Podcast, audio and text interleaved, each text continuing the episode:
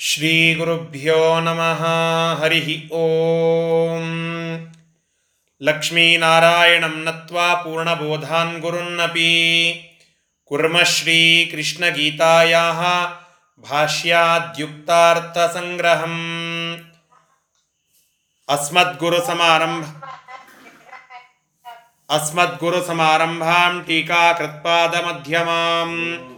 ಶ್ರೀಮದಾಚಾರ್ಯಪರ್ಯಂತಾಂ ವಂದೇ ಗುರುಪರಂಪರಾಂ ಶ್ರೀ ಗುರುಭ್ಯೋ ನಮಃ ಹರಿ ಓಂ ಹದಿನೆಂಟನೇ ಅಧ್ಯಾಯದ ಐವತ್ತನೆಯ ಶ್ಲೋಕದವರೆಗೆ ಪಾಠ ಬಂದಿತ್ತು. ಐವತ್ತ ಒಂದನೆಯ ಶ್ಲೋಕದಿಂದ ಇವತ್ತಿನ ಪಾಠ ನಡೆಯಬೇಕಾಗಿದೆ. ಐವತ್ತನೆಯ ಶ್ಲೋಕದಲ್ಲಿ ಕೃಷ್ಣ ಪರಮಾತ್ಮ ಹೇಳಿದ, ಸಿದ್ಧಿಂ ಪ್ರಾಪ್ತೋ ಯಥಾ ಬ್ರಹ್ಮ, ತಥಾಪ್ನೋತಿ ನಿಬೋಧಮಿ. ಸಮಾಸೇನೈವ ಕೌಂತೆಯ ನಿಷ್ಠಾ ಜ್ಞಾನಸ್ಯ ಯಾಪರ? ಅಂತ ಹೇಳಿ. ಅಂದರೆ ಯಾವ ವ್ಯಕ್ತಿ ನಿಷ್ಠೆಯಿಂದ ಆ ಪರಮಾತ್ ಅಂದರೆ ಮೋಕ್ಷ ಸಾಧನೆ ಅವಸ್ಥೆಗಾಗಿ ಪ್ರಯತ್ನಪಟ್ಟು ಅಂತಹ ಸಿದ್ಧಿಯನ್ನು ಪಡೆದುಕೊಳ್ಳುತ್ತಾನೋ, ಬ್ರಹ್ಮನನ್ನು ಹೊಂದುತ್ತಾನೋ, ಅಂಥವನಿಗೆ ಯಾವ ರೀತಿಯಾದಂತಹ ಫಲ ಅನ್ನೋದನ್ನು ನಾನು ನಿನಗೆ ಸಂಕ್ಷೇಪ ಮಾಡಿ ಹೇಳುತ್ತಾ ಇದ್ದೇನೆ. ಅದನ್ನು ನಿಭೋದ ತಿಳಿದುಕೋ ಎಂಬುದಾಗಿ ಕೃಷ್ಣ ಪರಮಾತ್ಮ ಹೇಳಿದ. ಆ ಫಲ ಏನು ಅನ್ನೋದನ್ನು ಐವತ್ತೊಂದನೆಯ ಶ್ಲೋಕದಿಂದ ಹೇಳುತ್ತಾ ಇದ್ದಾನೆ. ಅವುಗಳನ್ನು ನೋಡೋಣ. ಮೂರು ಶ್ಲೋಕಗಳಲ್ಲಿ ಆ ಪ್ರಮುಖವಾದ ಫಲದ ವಿಚಾರವನ್ನು ತಿಳಿಸ್ತಾ ಇದ್ದಾನೆ. ಐವತ್ತೊಂದು, ಐವತ್ತೆರಡು ಐವತ್ತ್ಮೂರು ಮೂರೂ ಶ್ಲೋಕಗಳು ಒಟ್ಟಿಗೆ ಅನ್ನಬೇಕಾದದ್ದು. ಅದನ್ನು ಈಗ ಹೇಳುತ್ತಾ ಇದ್ದೇನೆ. श्रीगुरुभ्यो नम। बुद्ध्या विशुद्धया युक्तो। बुद्ध्या विशुद्धया युक्तो। धृत्यात्मानं नियम्य धृत्यात्मानं नियम्य च। शब्दादीन् विषयांस्त्यक्त्वा शब्दादीन् विषयांस्त्यक्त्वा रागद्वेषौ ವ್ಯದಸ್ಯ ಚ ವಿವಿಕ್ತ ಸೇವಿ ಲಘ್ವಾಶಿ ಸೇವಿ ಲಘ್ವಾಸಿ ಯತ ವಾಕ್ಕಾಯ ಮಾನಸಃ ವಾಕ್ಕಾಯ ಮಾನಸಃ ಧ್ಯಾನಯೋಗ ಪರೋ ನಿತ್ಯಂ ಧ್ಯಾನಯೋಗ ಪರೋ वैराग्यं समुपाश्रितः। वैराग्यं समुपाश्रितः। अहङ्कारं बलं दर्पम् अहङ्कारं बलं दर्पम् कामं क्रोधं परिग्रहम्। कामं क्रोध परिग्रहम् ವಿಮುಚ್ಯ ನಿರ್ಮಮ ಶಾಂತೋ विमुच्य निर्ममः शान्तो ಬ್ರಹ್ಮಭೂಯಾಯ ಕಲ್ಪತೆ ब्रह्मभूयाय कल्पते ಈ ಮೂರು ಶ್ಲೋಕಗಳಲ್ಲಿ ಪರಮಾತ್ಮ ಆ ಬ್ರಹ್ಮನನ್ನ ಹೊಂದಿದಂತಹ ಮುಕ್ತಿಯ ಅವಸ್ಥೆಯನ್ನು ಮುಟ್ಟಿದ ಮುಕ್ತನಿಗೆ ಸಿಗುವ ಅದ್ಭುತವಾದ ಫಲ ಏನು ಅನ್ನೋದನ್ನು ಹೇಳುತ್ತಾ ಇದ್ದಾನೆ. ವಿಶುದ್ಧಯ, ಶುದ್ಧವಾಗಿರತಕ್ಕಂತಹ ಬುದ್ಧ್ಯ, ಬುದ್ಧಿಯಿಂದ ಯುಕ್ತ ಕೂಡಿದಂತಹ ಧೃತ್ಯ. ಆ ಅದ್ಭುತವಾದ ಹಿಂದೆ ಹೇಳಿದ ಆ ಸಾತ್ವಿಕವಾದ ಧೈರ್ಯದಿಂದ ಆತ್ಮಾನಂ ಮನಸ್ಸನ್ನ ಆ ನಿಯಮ್ಯ ನಿಯಮನವನ್ನು ಮಾಡಿಕೊಂಡು ಅದನ್ನ ಅಂದರೆ ಮನಸ್ಸನ್ನು ನಿಗ್ರಹ ಮಾಡಿಕೊಂಡು ಮತ್ತು ಶಬ್ದಾದೀನ್ ಶಬ್ದವೇ ಮೊದಲಾದಂತಹ ಆ ವಿಷಯಗಳ ಶಬ್ದಾದೀನ್ ವಿಷಯನ್ ಶಬ್ದವೇ ಮೊದಲಾದಂತಹ ಆ ವಿಷಯಗಳನ್ನು ತ್ಯಕ್ತ್ವ ಬಿಟ್ಟಂತವರಾಗಿ ರಾಗದ್ವೇಷವು ವ್ಯುದಸ್ಯ. ರಾಗ ಮತ್ತು ದ್ವೇಷ ಯಾವುದೋ ಒಂದು ವಿಚಾರದಲ್ಲಿ ಅತಿಯಾಗಿ ಅದನ್ನು ಹಚ್ಚಿಕೊಳ್ಳೋದು, ಇದು ರಾಗ. ಮತ್ತು ಒಂದು ವಿಷಯದ ಮೇಲೆ ವಿಚಾ, ಆ ವ್ಯಕ್ತಿಯ ಮೇಲೆ, ವಿಷಯದ ಮೇಲೆ, ವಸ್ತುವಿನ ಮೇಲೆ ಅತಿಯಾಗಿ ದ್ವೇಷವನ್ನು ಮಾಡೋದು. ಈ ಎರಡು ರಾಗದ್ವೇಷಗಳು, ಇವು ವಿಕಾರಗಳು, ಇಂತಹ ರಾಗದ್ವೇಷಗಳನ್ನು ದ್ಯುದಸ್ಯ ಅವುಗಳನ್ನು ಬಿಟ್ಟು, ಬಿಟ್ಟಂತವರಾಗಿ ವಿವಿಕ್ತ ಸೇವಿ ವಿವಿಕ್ತ ಸೇವಿ ಅಂದರೆ ಯಾವ ದುಷ್ಟ ಜನರ ಸಂಘದಲ್ಲಿ ಇಲ್ಲದೆ ಅವರೆಲ್ಲರನ್ನ ಬಿಟ್ಟಂತವರಾಗಿ ಏಕಾಂತ ಸ್ಥಳದಲ್ಲಿ ಅಥವಾ ಸಜ್ಜನರ ಸಂಘದಲ್ಲಿ ಇರುವಂಥವರಾಗಿ. ಲಘ್ವಾಶಿ ಲಘ್ವಾಶಿ ಅಂದರೆ ಆಶಿ ಆಶಿ ಅಂತಂದರೆ ಊಟವನ್ನು ಮಾಡೋದು. ಲಘುವಾಗಿ, ಅಲ್ಪವಾಗಿ ಆಹಾರವನ್ನು ಸ್ವೀಕಾರ ಮಾಡುವಂಥವನಾಗಿ. ಯಥವಾ ಕಾಯಮಾನಸ ಅಂದರೆ ಕೇವಲ ಬದುಕುವ ಉದ್ದೇಶಕ್ಕಾಗಿ ಆ ಲೈವ್ಲಿಹುಡ್ ಅಂತ ಹೇಳಿ ಅಷ್ಟಕ್ಕಾಗಿ ಮಾತ್ರ ಸೀಮಿತವಾಗಿ ನನ್ನ ಪಾಠಗಳಿಗೆ, ನನ್ನ ಪ್ರವಚನಗಳಿಗೆ, ನನ್ನ ಜಪ, ತಪ ಅನುಷ್ಠಾನಕ್ಕೆ, ನನ್ನ ತಪಸ್ಸಿಗೆ ತೊಂದರೆ ಉಂಟಾಗಬಾರದು ಅನ್ನುವುದಕ್ಕಾಗಿ ಮಾತ್ರ ಅಲ್ಪ ಆಹಾರವನ್ನು ಸ್ವೀಕಾರ ಮಾಡುವುದೇ ಹೊರತು ಉಳಿದದ್ದೆಲ್ಲವನ್ನ ಬಿಡೋದು ಯಥವಾ ಕಾಯಮಾನಸಃ. ಅಂದರೆ ವಾಕ್ ಮಾತುಗಳು, ಕಾಯ, ಅಂದರೆ ದೇಹ ಮನಸ್ಸು, ಅಂದರೆ ಮಾನಸ ಅಂದರೆ ಮನಸ್ಸು.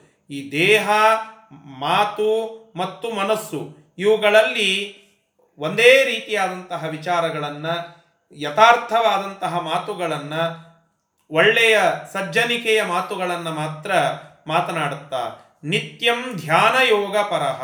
ನಿತ್ಯವು ಆ ಧ್ಯಾನ ರೂಪವಾಗಿರತಕ್ಕಂತಹ ಆ ಒಂದು ಯೋಗದಲ್ಲಿ ನಾವು ಸದಾಕಾಲ ನಿರತರಾಗಿ ವೈರಾಗ್ಯಂ. ಎಲ್ಲ ವಿಚಾರಗಳ ಮೇಲೆ, ಆ ವಿಶೇಷವಾದಂತಹ ವೈರಾಗ್ಯವನ್ನು ತಾಳಿ, ಪರಮಾತ್ಮನ ವಿಚಾರದ ಮೇಲೆ ವಿಶೇಷವಾದಂತಹ ರಾಗವನ್ನು ಹೊಂದಿ, ಸಮುಪಾಶ್ರಿತ ಚೆನ್ನಾಗಿ ಅದರ ಆಶ್ರಯವನ್ನು ಮಾಡಿಕೊಂಡು, ಅಹಂಕಾರಂ, ಆ ನಾನೇ ಕರ್ತೃ, ನಾನೇ ದೊಡ್ಡವ ಅಂತನ್ನುವಂತಹ ಆ ಭಾವವನ್ನು ಬಿಟ್ಟಂತವರಾಗಿ, ಬಲಂ ಮತ್ತೆ ನಾನೇ ಭಾರಿ ಸಮರ್ಥ, ನಾನೇ ಸಾಮರ್ಥ್ಯವುಳ್ಳವನು ನಾನೇ ಬಲಿಷ್ಠ ಅನ್ನುವ ಆ ಭಾವವನ್ನು ಬಿಟ್ಟು ದರ್ಪಂ, ಆ ಸೊಕ್ಕನ್ನ, ಕಾಮಂ, ವಿಷಯಗಳ ಮೇಲೆ ಇರುವಂತಹ ಇಚ್ಛೆಯನ್ನ, ಕ್ರೋಧಂ, ಕೋಪವನ್ನ, ಪರಿಗ್ರಹಂ, ಆ ಅನ್ನ, ವಸ್ತ್ರ ಮೊದಲಾದಂತಹವುಗಳನ್ನು ಬಿಟ್ಟಂತವರಾಗಿ, ವಿಮುಚ್ಯ ಇವುಗಳನ್ನೆಲ್ಲ ಬಿಟ್ಟಂತವರಾಗಿ, ಅಂದರೆ ಅಹಂಕಾರ, ದರ್ಪ, ಬಲ, ಕಾಮ, ಕ್ರೋಧ ಅನ್ನ ಮೊದಲಾದಂತಹ ವಸ್ತ್ರ ವಸ್ತುಗಳು ಇವುಗಳೆಲ್ಲದರ ಮೇಲೆ ಆ ತುಳಸಿ ಪತ್ರವನ್ನಿಟ್ಟು, ಅರ್ಥಾತ್ ಅವುಗಳನ್ನೆಲ್ಲ ಬಿಟ್ಟು ನಿರ್ಮಮಃ, ನನ್ನದೇನೂ ಅಲ್ಲ. ಮಮ ಸ್ವಾಮಿ ಹರಿರ್ನಿತ್ಯಂ ಸರ್ವಸ್ಯ ಪತಿರೇವಚ. ನನ್ನದೇನೂ ಅಲ್ಲ, ನನ್ನ ಸ್ವಾಮಿಯದ್ದೇ ಅಲ್ಲ ಈ ಭಾವವನ್ನು. ನಿರ್ಮಮಃ, ನನ್ನದೇನೂ ಅಲ್ಲ ಎಂಬುವಂತೆ ಮಮಕಾರ ಇಲ್ಲದಂಥವನಾಗಿ ಶಾಂತಃ ಶಾಂತನಾದಂತಹ ಒಬ್ಬ ಮನುಷ್ಯ, ಅರ್ಥಾತ್ ಮನೋನಿಗ್ರಹವನ್ನು ಹೊಂದಿದಂತಹ ಒಬ್ಬ ಮನುಷ್ಯ ಬ್ರಹ್ಮಭೂಯಾಯ ಕಲ್ಪತೆ. ಅವನು ಬ್ರಹ್ಮನನ್ನ ಹೊಂದುವುದಕ್ಕೆ ಆ ಅತ್ಯುತ್ತಮ ಯೋಗ್ಯತೆ ಉಳ್ಳವನಾಗ್ತಾನೆ ಅನ್ನೋದು ಈ ಮೂರು ಶ್ಲೋಕಗಳಲ್ಲಿ ಕೃಷ್ಣ ಪರಮಾತ್ಮ ತಿಳಿಸಿದಂತಹ ವಿಚಾರ. ಬ್ರಹ್ಮ ಬ್ರಹ್ಮದೇ, ಬ್ರಹ್ಮನನ್ನ, ಯಾವ ವ್ಯಕ್ತಿ ಪರಬ್ರಹ್ಮನನ್ನ ಹೊಂದುವ ಸಾಮರ್ಥ್ಯ ಉಳ್ಳವನಾಗ್ತಾನೆ ಅಂತಹ ವ್ಯಕ್ತಿಯ ಆ ಯೋಗ್ಯತೆ ಏನಿರ್ತದೆ ಅವನ ಫಲ ಏನು ಅನ್ನೋದನ್ನ ಈ ಶ್ಲೋಕ ನಮಗೆ ತಿಳಿಸಿಕೊಡ್ತಾ ಇದೆ. ಅಂದರೆ ಯಾರು ಶುದ್ಧನಾಗಿ, ಬುದ್ಧಿಯುಳ್ಳವನಾಗಿ, ಧೈರ್ಯದಿಂದ ಮನೋನಿಗ್ರಹವನ್ನು ಹೊಂದಿದಂಥವನಾಗಿ, ವಿಷಯಗಳ ಇಚ್ಛೆಯನ್ನು ಬಿಟ್ಟಂಥವನಾಗಿ, ಮನಸ್ಸು, ಮಾತು, ಮೈ ಎಲ್ಲದರಿಂದ ಒಳ್ಳೆ ಶುದ್ಧ ವಿಚಾರಗಳನ್ನೇ ಮಾಡುತ್ತಾ, ರಾಗದ್ವೇಷಾದಿಗಳನ್ನು ಬಿಟ್ಟು ತಾನು ಶುದ್ಧವಾದ ಜಾಗದಲ್ಲಿ ಇದ್ದು ತಪಸ್ಸನ್ನ ಮಾಡುತ್ತಾ, ಅಹಂಕಾರ, ಬಲಿಷ್ಠತೆ, ದರ್ಪ, ಕಾಮ, ಕ್ರೋಧ ಇವೆಲ್ಲವುಗಳನ್ನು ಬಿಟ್ಟು ನಿರ್ಮಮ ನಾಗಿ, ಅಂದರೆ ಮಮಕಾರ ಇಲ್ಲದಂಥವನಾಗಿ, ಶಾಂತನಾಗಿ ಯಾವ ವ್ಯಕ್ತಿ ಇದ್ದಾನಲ್ಲ, ಅವನಿಗೆ ಫಲ ಏನು? ಬ್ರಹ್ಮಭೂಯಾಯ ಕಲ್ಪತೆ. ಆ ಪರಬ್ರಹ್ಮನನ್ನ ಸಾಕ್ಷಾತ್ಕರಣ ಮಾಡಿಕೊಳ್ಳಲಿಕ್ಕೆ ಅವನು ಸಮರ್ಥನಾಗುವಿಕೆ. ಇದೇ ಅವನ ಫಲ. ಇಷ್ಟು ಈ ಐವತ್ಮೂರನೇ ಶ್ಲೋಕದವರೆಗೆ ಇರುವಂತಹ ಶ್ಲೋಕಗಳ ತಾತ್ಪರ್ಯ ಮತ್ತು ಶಬ್ದಶಃ ಅರ್ಥವನ್ನು ನಾವು ನೋಡಿದೆವು. ಇನ್ನು ಐವತ್ನಾಲ್ಕನೆಯ ಶ್ಲೋಕದಿಂದ ಪಾಠವನ್ನು ಮುಂದೆ ನೋಡೋಣ.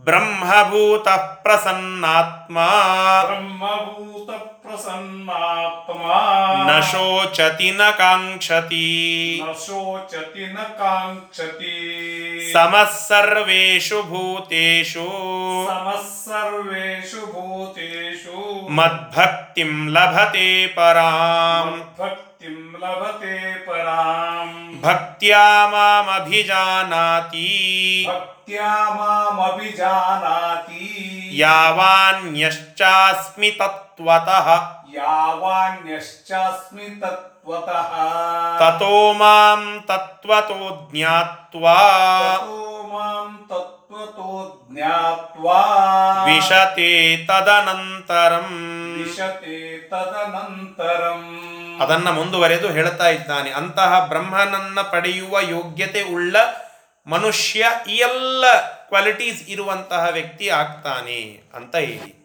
ಅದನ್ನ ಮುಂದುವರೆಸಿ ಇಲ್ಲಿ ಹೇಳಿದ, ಬ್ರಹ್ಮಭೂತ ಬ್ರಹ್ಮನಲ್ಲಿ ಸದಾಕಾಲ ನಿಷ್ಠೆಯನ್ನ ಇಟ್ಟಂತವನಾಗಿ, ಅರ್ಥಾತ್ ಮನಸ್ಸನ್ನ ಇಟ್ಟಂತವನಾಗಿ, ಪ್ರಸನ್ನಾತ್ಮ, ಶುದ್ಧವಾಗಿ ಪ್ರಸನ್ನವಾದ, ಆಹ್ಲಾದಕರವಾದಂತಹ ಮನಸ್ಸನ್ನ ಉಳ್ಳವನಾಗಿ, ನ ಶೋಚತಿ ಯಾವ ವಿಷಯಕ್ಕೂ ದುಃಖ ಪಡದೆ ನ ಕಾಂಕ್ಷತಿ ಯಾವ ವಿಷಯಗಳನ್ನು ಆಶಿಸದೆ.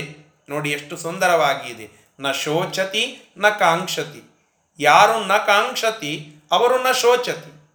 ಯಾರು ಇಚ್ಛೆಯನ್ನು ಪಡೋದಿಲ್ಲ, ಯಾರು ಅಪೇಕ್ಷೆಯನ್ನು ಇಟ್ಟುಕೊಳ್ಳೋದಿಲ್ಲ, ಯಾರು ವಿಷಯಾದಿಗಳ ಆಸೆಯನ್ನು ಇಟ್ಟುಕೊಳ್ಳೋದಿಲ್ಲ, ಅವರಿಗೆ ನ ಶೋಚತಿ, ಶೋಕ ಅನ್ನೋದು ಇಲ್ಲವೇ ಇಲ್ಲ ಅವರಿಗೆ. ಯಾವ ರೀತಿಯಾಗಿಯೂ ಶೋಕ ಪಡುವ ಅವಸ್ಥೆ ಬರೋದಿಲ್ಲ. ಅದನ್ನ ಹೇಳಿದ ಕೃಷ್ಣ ಪರಮಾತ್ಮ, ಯಾರು ಪರಮಾತ್ಮನಲ್ಲಿ ಮನಸ್ಸನ್ನ ಇಟ್ಟಿದ್ದಾರೋ ಅವರು ಪ್ರಸನ್ನಾತ್ಮರಾಗ್ತಾರೆ. ಆ ಪ್ರಸನ್ನತೆಯನ್ನ ಹೊಂದಿರುವ ಮನಸ್ಸು ಉಳ್ಳವರಾಗ್ತಾರೆ ಮತ್ತು ಅವರು ನ ಶೋಚತಿ, ದುಃಖವನ್ನ ಪಡೋದಿಲ್ಲ. ಅವರು ನ ಕಾಂಕ್ಷತಿ, ಆಸೆಯನ್ನ ಪಡೋದಿಲ್ಲ.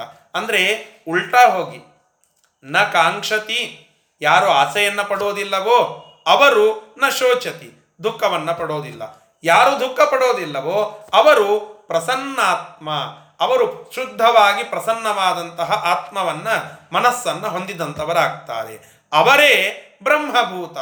ಬ್ರಹ್ಮನಲ್ಲಿ ಸಾಯುಜ್ಯವನ್ನು ಪಡೆಯುವ, ಸಾಮೀಪ್ಯವನ್ನು ಪಡೆಯುವ, ಉತ್ತಮ, ಶ್ರೇಷ್ಠ, ಮೋಕ್, ಮೋಕ್ಷವನ್ನು ಪಡೆಯುವ ಮುಕ್ತರಾಗಿ ಹೊರಹೊಮ್ಮುತ್ತಾರೆ. ಅಂದರೆ, ನ ಕಾಂಕ್ಷತಿ, ನ ಶೋಚತಿ, ಪ್ರಸನ್ನಾತ್ಮ ಭವತಿ, ಬ್ರಹ್ಮಭೂತ ಭವತಿ.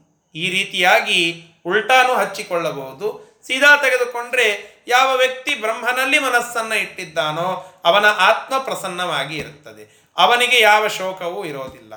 ಅವನು ಯಾವ ಆಸೆಯನ್ನು ಪಡೋದಿಲ್ಲ. ಈ ರೀತಿಯಾಗಿಯೂ ಅರ್ಥ ಮಾಡಿಕೊಳ್ಳಬಹುದು. ಇಷ್ಟು ಈ ಮೊದಲನೇ ಲೈನಿನ ಒಂದು ವಿಚಾರ. ಇದನ್ನು ಹೇಳಿ ನ ಯಾವ ಪದಾರ್ಥಗಳನ್ನು ಕೂಡ ಇಚ್ಛಾ ಮಾಡೋದಿಲ್ಲ. ಸರ್ವೇಷು ಭೂತೇಶು ಸಮಃ ಎಲ್ಲ ಭೂತಗಳಲ್ಲಿ ಸಮತೆಯನ್ನು ಕಾಣುತ್ತಾನೆ. ಇದೆಲ್ಲ ಹಿಂದೆ ಬಂದಿದೆ. ಆ ಎಲ್ಲ ಒಬ್ಬ ಪಂಡಿತ, ಒಬ್ಬ ವಿದ್ಯಾವಂತ, ಒಬ್ಬ ವಿನಯವಂತ, ಒಬ್ಬ ಚಾಂಡಾಲ, ಒಂದು ಗ, ಗವಿ ಅಂದರೆ ಒಂದು ಗೋ, ಒಂದು ಆಕಳು ಮತ್ತು ಒಂದು ಈ ಶ್ವಾನ ಮತ್ತು ಶ್ವಪಾಕ, ಅಂದರೆ ನಾಯಿಯ ಮಾಂಸವನ್ನು ತಿನ್ನುವಾತ ಒಬ್ಬ ವ್ಯಕ್ತಿ. ಇವರೆಲ್ಲರನ್ನ ಏಕ ರೂಪದಿಂದ ಯಾವ ವ್ಯಕ್ತಿ ನೋಡುತ್ತಾನೋ ಅವನೇ ಪಂಡಿತ ಅಂತ ಹೇಳಿದ್ದಾರೆ ಹಿಂದೆ. ಆರನೇ ಅಧ್ಯಾಯದಲ್ಲಿ, ಏಳನೇ ಅಧ್ಯಾಯದಲ್ಲಿ ಆ ವಿಚಾರ ಬಂದು ಹೋಗಿದೆ. ಹಂಗಂದ್ರೆ ಏನು? ಅವರೆಲ್ಲರಲ್ಲಿ ಇರುವ ಪರಮಾತ್ಮನನ್ನ ಏಕರೂಪದಿಂದ ನೋಡುತ್ತಾನೆ. ಅವನೇ ಪಂಡಿತ. ಅದನ್ನ ಇಲ್ಲಿ ಸೂಚ್ಯವಾಗಿ ಹೇಳಿದರು. ಏನಂತ? ಸರ್ವೇಷು ಭೂತೇಶು ಸಮಹ. ಎಲ್ಲಾ ಭೂತಗಳಲ್ಲಿ ಇರುವ ಪರಮಾತ್ಮ ಸಮನಾಗಿ ಇದ್ದಾನೆ. ಅವರವರ ಯೋಗ್ಯತಾನುಸಾರವಾಗಿ ಅವರಿಗೆ, ಆ ಪರಮಾತ್ಮ ಅವರಿಗೆ ಕಾಣಿಸ್ತಾನೆ. ಆದರೆ ಅವರಲ್ಲಿ ಇರುವ ಪರಮಾತ್ಮ ಮಾತ್ರ ಅವನು ಶುದ್ಧನಾಗಿ, ಆ ಪರಮಾತ್ಮ ಎಲ್ಲ ಸಂಲಕ್ಷಣ ಉಪೇತನಾಗಿ ಇರುವಂತಹ, ಸಮನಾಗಿ ಇರುವಂತಹ ವ್ಯಕ್ತಿ ಅನ್ನೋದನ್ನು ಹೇಳಿದರು. ಪರಾಂ ಮದ್ಭಕ್ತಿಂ ಲಭತೆ. ಈ ರೀತಿಯಾಗಿ ಚಿಂತನ ಮಾಡುವ ವ್ಯಕ್ತಿಗೇನೆ ಪರಾಂ ಅತ್ಯಂತ ಶ್ರೇಷ್ಠವಾದ ಮದ್ಭಕ್ತಿಂ. ಕೃಷ್ಣನಲ್ಲಿ ಆ ಭಕ್ತಿಯನ್ನು ಆ ವ್ಯಕ್ತಿ ಪಡೆಯಲಿಕ್ಕೆ ಸಾಧ್ಯ. ಅಂದರೆ ನನ್ನಲ್ಲಿ ಭಕ್ತಿಯನ್ನು ಪಡಿತಾನೆ ಅಂತ ಕೃಷ್ಣ ಪರಮಾತ್ಮ ಹೇಳಿದ. ಅಂದರೆ ನಾನು ಅವನಿಗೆ ಸಿಗ್ತೇನೆ ಅಂತ ತಾತ್ಪರ್ಯ. ಅಹಂ ನಾನು, ಅಂದರೆ ಕೃಷ್ಣ ಪರಮಾತ್ಮ ಹೇಳುತ್ತಾ ಇದ್ದಾನೆ. ನಾನು ಯಾವಾನ್ ಯಾವಾನ್ ಯಾವ ರೀತಿಯಾಗಿ ವ್ಯಾಪಿಸಿದ್ದೇನು, ಅಂದರೆ ಈ ದೇಶತಃ ವ್ಯಾಪ್ತನಾಗಿ ಇದ್ದೇನೆ, ಕಾಲತಃ ವ್ಯಾಪ್ತನಾಗಿ ಇದ್ದೇನೆ, ಗುಣತಃ ವ್ಯಾಪ್ತನಾಗಿ ಇದ್ದೇನೆ, ಈ ಪ್ರಕಾರವಾಗಿ ವ್ಯಾಪ್ತನಾಗಿ ಇರತಕ್ಕಂತಹ ಮತ್ತು ನನ್ನನ್ನು ಯಹ, ಯಾವ ವ್ಯಕ್ತಿಯು ಯಾವ ವ್ಯಕ್ತಿ ಈ ರೀತಿಯಾಗಿ ಇರುವಂಥವನು ಇದ್ದಾನೋ, ಅಂತಹ ಮಾಂ ನನ್ನನ್ನ ಭಕ್ತಿಯ, ಅತ್ಯಂತ ಭಕ್ತಿಯಿಂದ, ತತ್ವತಃ ಜ್ಞಾನ ಪುರಸ್ಸರವಾಗಿ ವೇದ ಶಾಸ್ತ್ರಗಳು ಹೇಳಿದಂತೆ ಆ ಜ್ಞಾನಕ್ಕೆ ಅನುಸಾರವಾಗಿ ಅಭಿ, ಆ ಯೋಗ್ಯತಾನುಸಾರವಾಗಿ ಅಭಿಜಾನಾತಿ. ಚೆನ್ನಾಗಿ ನನ್ನನ್ನು ಅರ್ಥ ಮಾಡಿಕೊಳ್ಳುತ್ತಾನೋ ತನ್ನ ಯೋಗ್ಯತಾನುಸಾರವಾಗಿ ತತಃ ಅಂತಹ ಭಕ್ತಿಯಿಂದ ಮಾಂ ನನ್ನನ್ನು ತತ್ವತಃ ವಿಶತೆ. ಅವನು ಆ ಜ್ಞಾನದ ಮೂಲಕವಾಗಿ ನನ್ನನ್ನು ಪ್ರವೇಶ ಮಾಡುತ್ತಾನೆ, ಅರ್ಥಾತ್ ಮೋಕ್ಷವನ್ನು ಪಡಿತಾನೆ ಅಂತ ತಾತ್ಪರ್ಯ ಎಲ್ಲ ಹಿಂದೆ ಹೇಳಿದ ವಿಚಾರಗಳನ್ನೇ ಇಲ್ಲಿ ಮತ್ತೆ ಅದನ್ನು ಕನ್ಸೋಲಿಡೇಟ್ ಮಾಡಿ ಕೃಷ್ಣ ಪರಮಾತ್ಮ ಒಂದಿಷ್ಟು ಶ್ಲೋಕಗಳಲ್ಲಿ ಅದನ್ನು ಹೇಳ್ತಾ ಇದ್ದಾನೆ. ಇನ್ನು ಆ ಅಂತರಂಗದ ಸಾಧನದ ವಿಚಾರವನ್ನು, ಆ, ಐವತ್ತ ಆರನೆಯ ಶ್ಲೋಕದಲ್ಲಿ ತಿಳಿಸ್ತಾ ಇದ್ದಾನೆ. ಸರ್ವಕರ್ಮಾಣ್ಯಪಿ ಸದಾ. ಸರ್ವಕರ್ಮಾಣ್ಯಪಿ ಸದಾ. ಕುರ್ವಾಣೋ ಮಧ್ವ್ಯಪಾಶ್ರಯ ಕುರ್ವಾಣೋ ಮಧ್ವ್ಯಪಾಶ್ರಯ ಮತ್ಪ್ರಸಾದಾದವಾಪ್ನೋತಿ. ಮತ್ಪ್ರಸಾದಾದವಾಪ್ನೋತಿ. ಶಾಶ್ವತಂ ಪದಮವ್ಯಯಂ. ಶಾಶ್ವತಂ ಪದಮವ್ಯಯಂ. ನೋಡಿ ಇಲ್ಲಿಯವರೆಗೆ ಹೇಳಿದಂತಹದ್ದು ಹದಿನೆಂಟನೇ ಅಧ್ಯಾಯಕ್ಕೆ ಸಂಬಂಧಪಡುವಂತಹ ಕೆಲವೊಂದಿಷ್ಟು ಮಾತುಗಳು. ಅಂದರೆ ಸನ್ಯಾಸ ಯೋಗದ ವಿಚಾರವನ್ನೇ ಇಲ್ಲಿಯವರೆಗೆ ತಿಳಿಸಿ ಹೇಳಿದ್ದಾರೆ. ಅದರ ನಂತರದ ವಿಚಾರ, ಅಂದರೆ ಈ ಐವತ್ತಾರನೆಯ ಶ್ಲೋಕದಿಂದ ಹಿಡಿದುಕೊಂಡು ಮುಂದೆ ಎಪ್ಪತ್ತೆಂಟನೆಯ ಶ್ಲೋಕ ಕೊನೆಯ ಶ್ಲೋಕದವರೆಗೂ ಕೂಡ ಕೃಷ್ಣ ಪರಮಾತ್ಮ ಇಲ್ಲಿಯವರೆಗೆ ತಾನು ಹೇಳಿದಂತಹ ಅದ್ಭುತವಾದ ಸಂದೇಶದ ಉಪಸಂಹಾರವನ್ನು ಹೇಳುತ್ತಾ ಇದ್ದಾನೆ. ನಾವೆಲ್ಲ ಅನೇಕ ವಿಚಾರಗಳನ್ನು ಕೃಷ್ಣ ಪರಮಾತ್ಮನಿಂದ ತಿಳಿದುಕೊಂಡಿದ್ದೇವೆ. ಅರ್ಜುನನನ್ನು ನಿಮಿತ್ತ ಮಾಡಿಕೊಂಡು ಕೃಷ್ಣ ಪರಮಾತ್ಮ ಆ ಯುದ್ಧ ಭೂಮಿಯಲ್ಲಿಯೇ ನಿಂತು ಹೇಳಿದಂತಹ ಪರಮ ಪವಿತ್ರವಾಗಿರತಕ್ಕಂತಹ ಗೀತಾ ಗ್ರಂಥದ ಆ ಶಾಸ್ತ್ರಾರ್ಥಗಳನ್ನೆಲ್ಲ ಸಂಗ್ರಹ ಮಾಡಿ ಇದು ಸಾಧನ ಹೇಗೆ ಅನ್ನುವುದನ್ನು ನಿರೂಪಣ ಮಾಡುತ್ತಾ ಉಪಸಂಹಾರದ ಕೆಲವು ಶ್ಲೋಕಗಳನ್ನು ಈ ಐವತ್ತಾರನೆಯ ಶ್ಲೋಕದಿಂದ ಪ್ರಾರಂಭ ಮಾಡಿಕೊಂಡು ಹೇಳ್ತಾ ಇದ್ದಾನೆ. ಏನು ಹೇಳ್ತಾ ಇದ್ದಾನೆ ನೋಡಿ. ಮದ್ವ್ಯಪಾಶ್ರಯ. ಮದ್ವ್ಯಪಾಶ್ರಯ. ನನ್ನನ್ನೇ ಚೆನ್ನಾಗಿ ಆಶ್ರಯಿಸಿಕೊಂಡು. ನಾನೇ ಆಶ್ರಯ.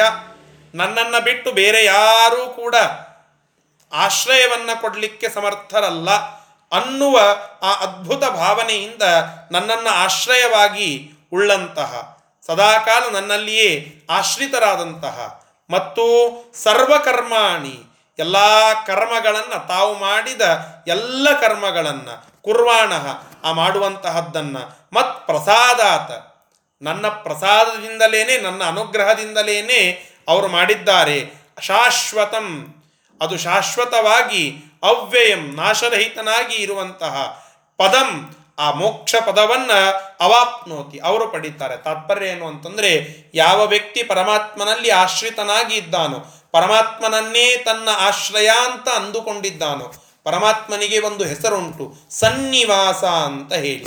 ಸನ್ನಿವಾಸ ಸುಯಾಮುನಃ ಅಂತ ವಿಷ್ಣು ಸಹಸ್ರನಾಮದಲ್ಲಿ ಬರುವಂತಹ ಮಾತು. ಸನ್ನಿವಾಸ ಅಂತಂದರೆ ಎಲ್ಲರ ಮನೆ, ಚೆನ್ನಾಗಿ ಶ್ರೇಷ್ಠವಾದ ಮನೆ ಅಂತಂದರೆ ಪರಮಾತ್ಮ. ಅಂದರೆ ನಮ್ಮ ಮನೆ ಅಂತಂದರೆ ಸನ್ನಿವಾಸ, ಅದು ಪರಮಾತ್ಮನ ಮನೆ. ಪರಮಾತ್ಮ ನಿಲ್ಲಿ ನಿಂತ ಜಾಗ, ನಿಲ್ಲಿ ಅವನು ಎಲ್ಲೆಲ್ಲಿ ಇದ್ದಾನಲ್ಲ, ಅವನ ವಾಸಸ್ಥಾನ, ಅದೆಲ್ಲವೂ ಅವನದ್ದೇ. ಅವ ಎಲ್ಲಿದ್ದಾನೆ? ಇಡೀ ಜಗತ್ತಿನಲ್ಲಿ ಎಲ್ಲ ಕಡೆಗೆ ಇದ್ದಾನೆ. ನಾವೆಲ್ಲಿದ್ದೇವೆ? ಜಗತ್ತಿನಲ್ಲಿ ಇದ್ದೇವೆ. ಅವನ ನಿವಾಸದಲ್ಲಿ ನಾವಿದ್ದೇವೆ. ಸನ್ನಿವಾಸನ ನಿವಾಸದಲ್ಲಿ ನಾವು ವಾಸಿಸಿದ್ದೇವೆ. ಆದ್ದರಿಂದ ನಮಗೆ ಆಶ್ರಯದಾತ, ಆಶ್ರಯ, ಅದು ಪರಮಾತ್ಮ ಮಾತ್ರ ಆಗಲಿಕ್ಕೆ ಸಾಧ್ಯ ಅನ್ನುವ ಭಾವನೆ ಮತ್ತು ಎಲ್ಲ ಕರ್ಮಗಳು ಕೂಡ ನನ್ನಿಂದ ಆದದ್ದು, ಆಗುವಂತಹದ್ದು, ಮತ್ತೆ ಈಗ ಆಗ್ತಾ ಇರುವಂತಹದ್ದು, ಇವೆಲ್ಲವೂ ಕೂಡ ಮತ್ಪ್ರಸಾದ ಪರಮಾತ್ಮ ಹೇಳುತ್ತಾ ಇದ್ದಾನೆ. ನನ್ನ ಅನುಗ್ರಹದಿಂದ ಆಗಿವೆ ಅನ್ನುವ ಆ ಭಾವನೆಯಿಂದ ಶಾಶ್ವತವಾದಂತಹ ಅವ್ಯಯ ನಾಶ ಇಲ್ಲದೆ ಇರತಕ್ಕಂತಹ ಆ ಮೋಕ್ಷ ಪದವನ್ನ ಅವಾಪ್ನೋತಿ ಹೊಂದುತ್ತಾನೆ ಒಬ್ಬ ಶ್ರೇಷ್ಠನಾದಂತಹ ವ್ಯಕ್ತಿ. ಮತ್ತು ಐವತ್ತ ಏಳನೆಯ ಶ್ಲೋಕದಲ್ಲಿ ಅದನ್ನು ಮುಂದುವರಿಸಿ ಹೇಳುತ್ತಾನೆ. ಚೇತಸಾ ಸರ್ವಕರ್ಮಾಣಿ. ಚೇತಸಾ ಸರ್ವಕರ್ಮಾಣಿ. ಮಯಿ ಸನ್ಯಸ್ಯ ಮತ್ಪರಃ. ಮಯಿ ಸನ್ಯಸ್ಯ ಮತ್ಪರಃ. ಬುದ್ಧಿಯೋಗಮುಪಾಶ್ರಿತ್ಯ. ಬುದ್ಧಿಯೋಗಮುಪಾಶ್ರಿತ್ಯ. ಮಚ್ಚಿತ್ತ ಸತತಂ ಭವ. ಮಚ್ಚಿತ್ತ ಸತತಂ ಭವ. ನೋಡಿ ಇಲ್ಲಿ ಕೃಷ್ಣ ಪರಮಾತ್ಮ ಹೇಳ್ತಾ ಇದ್ದಾನೆ ಅರ್ಜುನನಿಗೆ ಉಪದೇಶವನ್ನು ಮಾಡುತ್ತಾ ಉಪಸಂಹಾರದ ಮಾತುಗಳಲ್ಲಿ ಹೇಳ್ತಾ ಇದ್ದಾನೆ. ಏನಂತ? ಸರ್ವಕರ್ಮಾಣಿ ಮಯಿ ಸನ್ಯಸ್ಯ. ಎಲ್ಲ ಕರ್ಮಗಳನ್ನು ಮ್, ಮಯಿ ಸನ್ಯಸ್ಯ.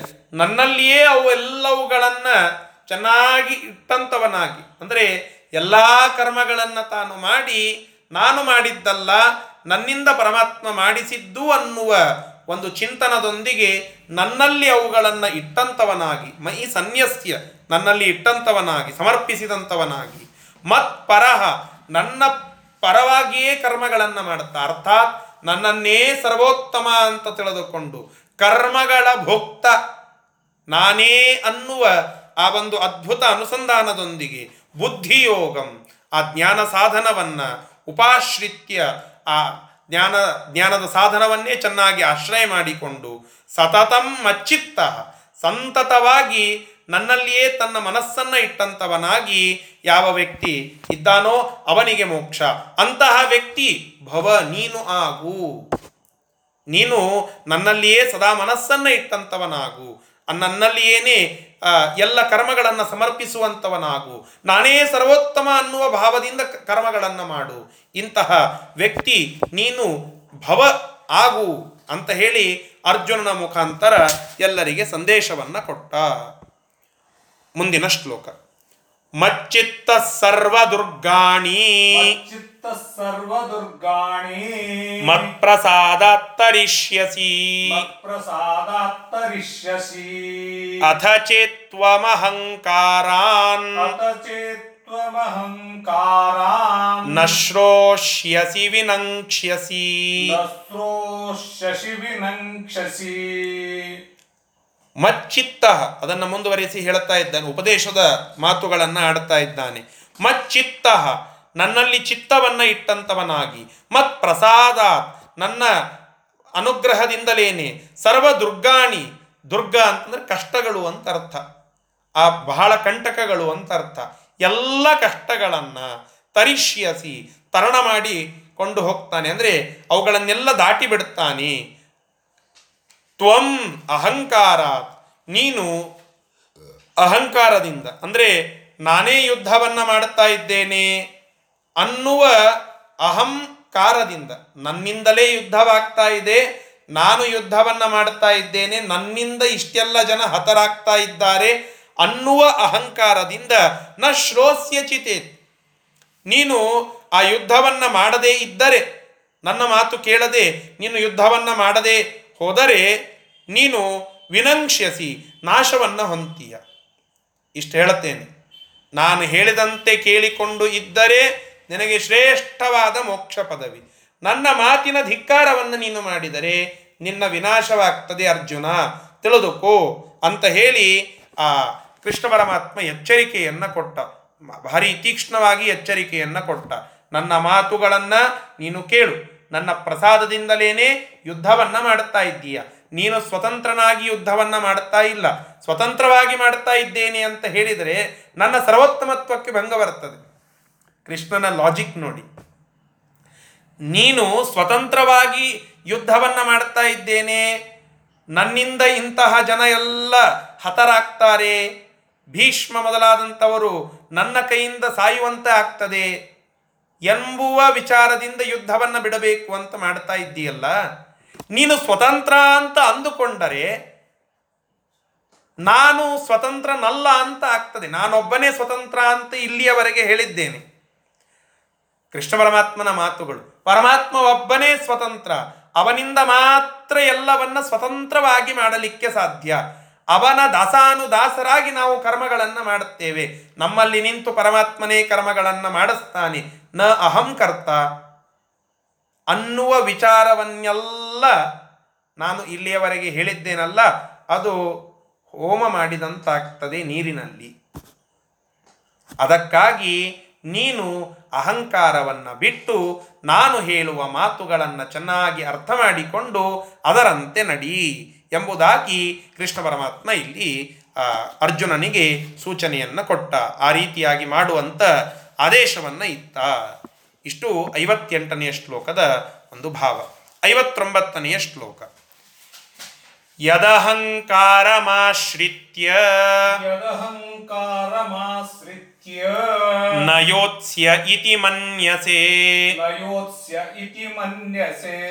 ಮಿಥೈಷ ವ್ಯವಸಾಯಸ್ತೆ ಹಿತೈಷ ವ್ಯವಸಾಯಸ್ತೆ ಪ್ರಕೃತಿಸ್ತ್ವಾಂ ನಿಯೋಕ್ಷ್ಯತಿ. ಪ್ರಕೃತಿಂ ನೋಡಿ ತ್ವಂ ನೀನು ಅರ್ಜುನ ನೀನು ಅಹಂಕಾರಂ ಆಶ್ರಿತ್ಯ. ಏ ಇಲ್ಲ ಕೃಷ್ಣ, ನೀ ಏನು ಬೇಕಾದ್ದು ಹೇಳು. ನಾನೇ ಯುದ್ಧವನ್ನ ಮಾಡ್ತಾ ಇದ್ದೇನೆ. ನೀನು ನನ್ನಲ್ಲಿ ನಿಂತು ಮಾಡ್ತಾ ಇದ್ದೀಯಾ ಅಂತಂದ್ರೆ ನನಗೆ ಅನು, ಅನುಭವಕ್ಕೆ ಬರ್ತದ? ಇಲ್ಲ, ನಾನೇ ಅನುಭವ ನನಗೆ ಅನುಭವಕ್ಕೆ ಬರುವಂತಹದ್ದು ಈಗ ನಾನೇ ಮಾಡ್ತಾ ಇದ್ದೇನೆ ಯುದ್ಧ ಅಂತ ಹೇಳಿ.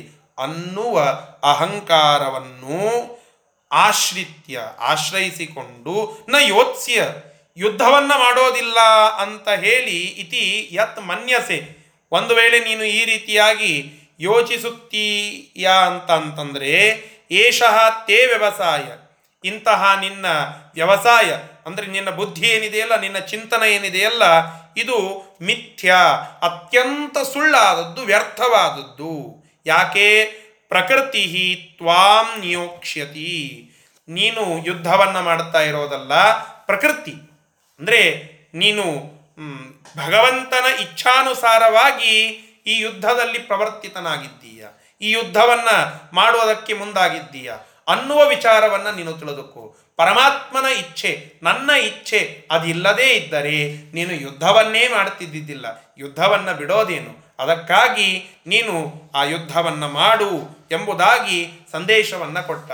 ಒಂದು ಸಣ್ಣ ಪ್ರಶ್ನೆ ಬರುತ್ತದೆ. ಅಲ್ರಿ, ಇಷ್ಟೆಲ್ಲ ಹೇಳುವುದರ ಬದಲಿ ಪರಮಾತ್ಮನೇ ಅವರಿಗೆ ಆ ಮನಸ್ಥಿತಿಯನ್ನು ಚೇಂಜ್ ಮಾಡಿ ಬಿಟ್ಟಿದ್ರೆ ಬರ್ತಿತ್ತಲ್ಲ? ಈಗ ಯುದ್ಧವನ್ನ ಮಾಡುವುದಕ್ಕೆ ಪ್ರವರ್ತನ ಮಾಡಿದಂತಹ ಭಗವಂತ ಮತ್ತು ಯುದ್ಧ ಬೇಡ ಅಂತ ಮನಸ್ಸಿನಲ್ಲಿ ಬಂದಾಗ ಆ ಮನಸ್ಥಿತಿಯನ್ನು ತೆಗೆದುಹಾಕಿ ಯುದ್ಧ ಮಾಡುವಂತೆ ಅವನಿಗೆ ಹೇಳಲಿಕ್ಕೆ ಬರ್ತಿತ್ತಲ್ಲ. ಬರ್ತಿತ್ತು. ನಮಗೆ ಇಷ್ಟು ಗೀತೆ ಸಿಕ್ತಿತ್ತ? ಇಂತಹ ಎಲ್ಲ ಸಂದೇಶಗಳು ಸಿಕ್ತಿತ್ತ? ಈ ಎಲ್ಲ ಸಂದೇಶವನ್ನು ತಿಳಿಸುವ ಒಂದು ನಿಮಿತ್ತದಿಂದ ಕೃಷ್ಣ ಪರಮಾತ್ಮ ಈ ಎಲ್ಲ ವಿಚಾರಗಳನ್ನು ಅರ್ಜುನನನ್ನ ನಿಮಿತ್ತ ಮಾಡಿಕೊಂಡು ಸಂದೇಶವನ್ನು ತಿಳಿಸುವ ಉದ್ದೇಶ. ಕೇವಲ ಅರ್ಜುನನನ್ನ ತಿದ್ದೋದು ಅಂತ ಅಲ್ಲ, ಅದು ಒಂದು ಉದ್ದೇಶ. ಆದರೆ ಮುಖ್ಯ ಉದ್ದೇಶ ಗೀತೋಪದೇಶ ಆಗಬೇಕು. ಆ ಗೀತೆಯ ಸಾರ ಸಂದೇಶ ಅದು ಇವತ್ತಿನವರೆಗೂ ಕೂಡ ಪ್ರಸ್ತುತವಾಗಿ ಜನರಿಗೆ ಮಾರ್ಮಿಕವಾಗಿ ಎಲ್ಲ ಪ್ರಸಂಗಗಳಲ್ಲಿ ಅದೊಂದು ಉತ್ತರ ರೂಪವಾಗಿ, ಎಲ್ಲ ಪ್ರಸಂಗಗಳಲ್ಲಿ ಅದೊಂದು ಸಂದೇಶ ರೂಪವಾಗಿ, ಕೃಷ್ಣನ ಮಾತು ಅದು ಆಶೀರ್ವಾದ ರೂಪವಾಗಿ ಇರಬೇಕು ಅನ್ನುವ ಉದ್ದೇಶದಿಂದ. ಆ ಉದ್ದೇಶವನ್ನು ಇಟ್ಟುಕೊಂಡು ಕೃಷ್ಣ ಪರಮಾತ್ಮ ಮನಸ್ಥಿತಿಯನ್ನು ಬದಲಾಯಿಸಲಿಕ್ಕೆ ಬರ್ತಿದ್ರೂ ಅದನ್ನು ಮಾಡದೆ ಅರ್ಜುನನಿಗೆ ಕನ್ವಿನ್ಸ್ ಮಾಡಿ ಹೇಳುತ್ತಾ ಇದ್ದಾನೆ. ನೀನು ಈ ರೀತಿಯಾಗಿ ತಿಳಿದುಕೋ. ಆ ಈಶ್ವರ ಇಚ್ಛೆಯಿಂದಲೇನೆ ನೀನು ಯುದ್ಧದಲ್ಲಿ ಮುನ್ನುಗ್ತಾ ಇದ್ದೀಯ. ಯುದ್ಧವನ್ನು ಅದಕ್ಕಾಗಿ ನೀನು ಮಾಡಲೇಬೇಕು ಎಂಬುದಾಗಿ ಇಲ್ಲಿ ಹೇಳಿದ. ಇದು ಐವತ್ತೊಂಬತ್ತನೆಯ ಶ್ಲೋಕದ ಒಂದು ಸಾರಾಂಶ. ಅರವತ್ತನೆಯ ಶ್ಲೋಕ. ಸ್ವಭಾವಜೇನ ಕೌಂತೇಯ ಸ್ವಭಾವಜೇನ ಕೌಂತೇಯ ನಿಬದ್ಧಸ್ವೇನ ಕರ್ಮಣ ನಿಬದ್ಧಸ್ವೇನ ಕರ್ಮಣ ಕರ್ತುಂ ನಿಚ್ಛಸಿ ಯನ್ಮೋಹ ಕರ್ತುಂ ನೇಚ್ಛಸಿ ಯನ್ಮೋಹ ಕರಿಷ್ಯಸ್ಯ ವಶೋಪಿ ತತ ಕರಿಷ್ಯಶ ಕರಿಷ್ಯಸ್ಯ ವಸೋಪಿ ತತ ನೋಡಿ ಕೌಂತೇಯ, ಹೇ ಕುಂತಿಪುತ್ರನಾದಂತಹ ಅರ್ಜುನ, ಕೇಳು, ಏನಂತ? ಸ್ವಭಾವಜೇನ ಸ್ವಭಾವಜೇನ, ನಿನ್ನ ಈ ಸಂಸ್ಕಾರದಿಂದ ಹುಟ್ಟಿದಂತಹ, ಸ್ವಭಾವ ಸಿದ್ಧವಾಗಿ ಇರತಕ್ಕಂತಹ, ಸ್ವೇನ ಕರ್ಮಣ, ಸ್ವಕೀಯವಾಗಿರ್ತಕ್ಕಂತಹ ನಿನ್ನ ಕರ್ಮ, ಅಂದರೆ ಕ್ಷಾತ್ರನಾಗಿ, ಕ್ಷತ್ರಿಯನಾಗಿ ಯಾವ ಕರ್ಮವನ್ನು ನೀನು ಮಾಡಬೇಕು? ಅಂತಹ ಕರ್ಮದಿಂದ ನಿಬದ್ಧ ಭವ, ನೀನು ಬದ್ಧನಾಗಿ ಇರು. ಯತ ಮೋಹಾತ ಯಾವ ಕರ್ಮವನ್ನ ಆ ಬಂಧುಗಳ ಮೇಲಿರುವ ಮೋಹದಿಂದ, ಆ ಬಂಧುಗಳು ನನ್ನವರು ಅನ್ನುವ ಮಮಕಾರದಿಂದ, ಅತಿ ಸ್ನೇಹದಿಂದ ಅಂತಹ ಮೋಹಾತ ಕರ್ತು ನ ಇಚ್ಛಸಿ ನಿನ್ನ ಕರ್ಮ ಯುದ್ಧ, ನೀನು ಕ್ಷತ್ರಿಯ, ಯುದ್ಧವನ್ನು ಮಾಡಬೇಕು, ನ್ಯಾಯದ ಪರವಾಗಿ ನಿಲ್ಲಬೇಕು, ನ್ಯಾಯದ ಜಯಕ್ಕಾಗಿ ಹೋರಾಡಬೇಕು, ಯಥಾಶಕ್ತಿಯಾಗಿ ಆ ಯುದ್ಧ ಭೂಮಿಯಲ್ಲಿ ರಣರಂಗದಲ್ಲಿ ಶತ್ರುವನ್ನ ಸೆದೆಬಡಿಯುವ ಸಂಕಲ್ಪವನ್ನು ಮಾಡಿ ಅದೊಂದು ಯಜ್ಞ ಅನ್ನುವಂತೆ ನೀನು ಮಾಡಬೇಕು. ಈ ಕರ್ಮವನ್ನ ಮೋಹಾತ್ನ ಕರ್ತು ಕರ್ತು ನ ಇಚ್ಛಸಿ. ನೀನು ಯಾರೋ ಬಂಧುಗಳ ಮೇಲಿನ, ಬಾಂಧವರ ಮೇಲಿನ ಪ್ರೀತಿ, ಸ್ನೇಹ ಇತ್ಯಾದಿಗಳ ವಿಷಯವನ್ನ ಮಾಡಿಕೊಂಡು ಮೋಹದಿಂದ, ಮಮಕಾರದಿಂದ ಅದನ್ನು ಬಿಟ್ಟಂತವನಾಗ್ತಾ ಇದ್ದೀಯ? ಅದು ತತ್ ಯುದ್ಧಾಕ್ಯ ಅವಶಃ ಅಪಿ. ಅಂದ್ರ ಅಂತಹ ಇಚ್ಛೆಯನ್ನು ನೀನೇನ್ ಮಾಡ್ತಾ ಇಲ್ಲಲ್ಲ, ಅಂತಹದ್ದು ಯುದ್ಧಾಕ್ಯ ಆ ಕರ್ಮವನ್ನ ಅವಶಃ ಅಪಿ. ನೀನು ಇಚ್ಛಾ ಮಾಡದೇ ಇದ್ರೂ ಕೂಡ ಕರಿಷ್ಯಸಿ ಮಾಡಿಯೇ ಮಾಡಬೇಕಾಗ್ತದೆ. ಯಾಕೆ ಅಂದ್ರೆ ಪರಮಾತ್ಮನ ಇಚ್ಛೆ. ನೀನು ಆ ಕರ್ಮದಲ್ಲಿ ಬಂಧಿತನಾಗಿ ಇದ್ದೀಯ. ಆ ಕರ್ಮದಿಂದ ವಿಮುಕ್ತನಾಗಿ ಇಲ್ಲ ನೀನು. ಹೀಗಾಗಿ ಪರಮಾತ್ಮನ ಇಚ್ಛಾನುಸಾರವಾಗಿ ಆ ಕರ್ಮವನ್ನ ನೀನು ಮಾಡಲೇಬೇಕು, ಮೋಹವನ್ನ ಬಿಡು. ಇಷ್ಟು ಕೃಷ್ಣ ಸಂದೇಶವನ್ನ ಕೊಟ್ಟ. ಸರಿ, ಮುಂದೇನು ಹೇಳುತ್ತಾನೆ? ಈಶ್ವರ ಸರ್ವಭೂತಾನಾಂ. ಈಶ್ವರ ಸರ್ವಭೂತಾನಾಂ. ಹೃದ್ದೇಶೇರ್ಜುನ ತಿಷ್ಠತಿ. ದೇಶೇರ್ಜುನ ತಿಷ್ಠತಿ. ಭ್ರಾಮಯನ್ ಸರ್ವಭೂತಾನಿ. ರಾಮಯನ್ ಸರ್ವಭೂತಾನಿ. ಯಂತ್ರಾರೂಢಾನಿ ಮಾಯಯ. ಯಂತ್ರಾರೂಢಾನಿ ಮಾಯಯ. ನೋಡಿ ಅರ್ಜುನನಿಗೆ ಮತ್ತೆ ಒಂದಿಷ್ಟು ಮಾತುಗಳನ್ನು ಹೇಳಿದ. ಹೇ ಅರ್ಜುನ, ಕೇಳು. ಈಶ್ವರ, ಆ ಜಗತ್ತನ್ನ ನಿಯಮನ ಮಾಡುವಂತಹ ಆ ಭಗವಂತ ನಾರಾಯಣ ಯಂತ್ರಾರೂಢಾನಿ ಯಂತ್ರಾರೂಢಾನಿ. ಶರೀರ ಎನ್ನುವಂತಹ ಈ ಯಂತ್ರದಲ್ಲಿ, ಈ ಒಂದು ಮಷಿನ್ನಲ್ಲಿ ಸರ್ವಭೂತಾನಿ, ಎಲ್ಲ ಭೂತಗಳನ್ನು, ಅಂದ್ರೆ ಅರ್ಥಾತ್ ಎಲ್ಲ ಪ್ರಾಣಿಗಳನ್ನು, ಮಾಯೆಯ ಭ್ರಾಮಯನ್ ತನ್ನ ಇಚ್ಛಾನುಸಾರವಾಗಿ ಅವರನ್ನ ಭ್ರಾಮಯನ್, ಅವರನ್ನು ತನ್ನತ್ತ ಸೆಳೆದುಕೊಂಡಿದ್ದಾನೆ. ಅರ್ಥಾತ್ ತನ್ನ ಇಚ್ಛಾನುಸಾರವಾಗಿ ಅವರು ಕರ್ಮವನ್ನು ಮಾಡುವಂತೆ ಮಾಡಿದ್ದಾನೆ. ಅವನ ಭ್ರಾ, ಆ ಒಂದು ಮೋಹದಲ್ಲಿ ನಾವೆಲ್ಲ ಇದ್ದೇವೆ. ಅವನ, ಆ ಮಾಯೆಯಲ್ಲಿ ನಾವೆಲ್ಲ ಇದ್ದೇವೆ. ಅವನ ಮಾಯೆಯಂತೆ ಇದು ನಡೀತಾ ಇದೆ. ಮಾಯಾವಿ ಪರಮಾನಂದಂ. ಅವನು ಮಾಯಾವಿ. ಅವನು ಹೇಳಿದಂತೆ ನಡೀಬೇಕಾದಂತಹ ಕರ್ತವ್ಯ ನಮ್ಮದು. ಒಬ್ಬ ಮಾಯಾಗಾರ ಇರ್ತಾನೆ ಅವ ಹೇಳಿದಂತೆ ಅಲ್ಲೆಲ್ಲ ಕಾರ್ಯಗಳಾಗ್ತಾವಲ್ಲ? ಅದಕ್ಕೆ ಮಾತ್ರ ಸೀಮಿತವಾಗಿ ಉದಾಹರಣೆಯನ್ನು ತಿಳಿದುಕೊಳ್ಳಿ. ಮತ್ತೆ ಆ ಮಾಯಾಗಾರ ಹೇಳಿದಂತೆ ಮಾಯೆಲ್ಲ ಹೇಗಾಗ್ತದಲ್ಲ?